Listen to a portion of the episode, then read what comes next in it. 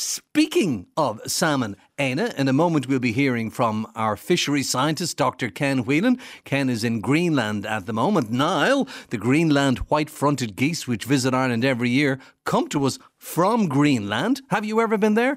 And isn't it about time these birds start arriving on our shores?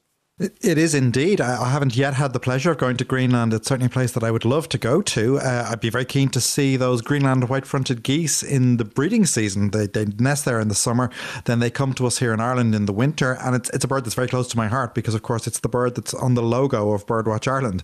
So back when Birdwatch Ireland was set up all those years ago, 54 years ago now, uh, that was the, the, the main species that the organisation focused on. And for good reason, because the majority of the world population actually spends the winter here in Ireland and the most important single site for them would be the sloblands of County Wexford.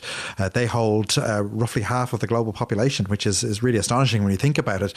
Uh, yeah, it's a, it's a wonderful bird. It used to be known in Ireland as, as the bog goose. It was very much associated with those kind of wetland habitats. Mm. but as it got pushed out of those areas, it seemed to then adapt more to being in the sloblands, the reclaimed lands uh, in the south part of, of County Wexford, where they had a similar sort of habitat. It's actually below sea level there. It's very rich foraging habitat for, for the birds. So they come in there in big, big numbers.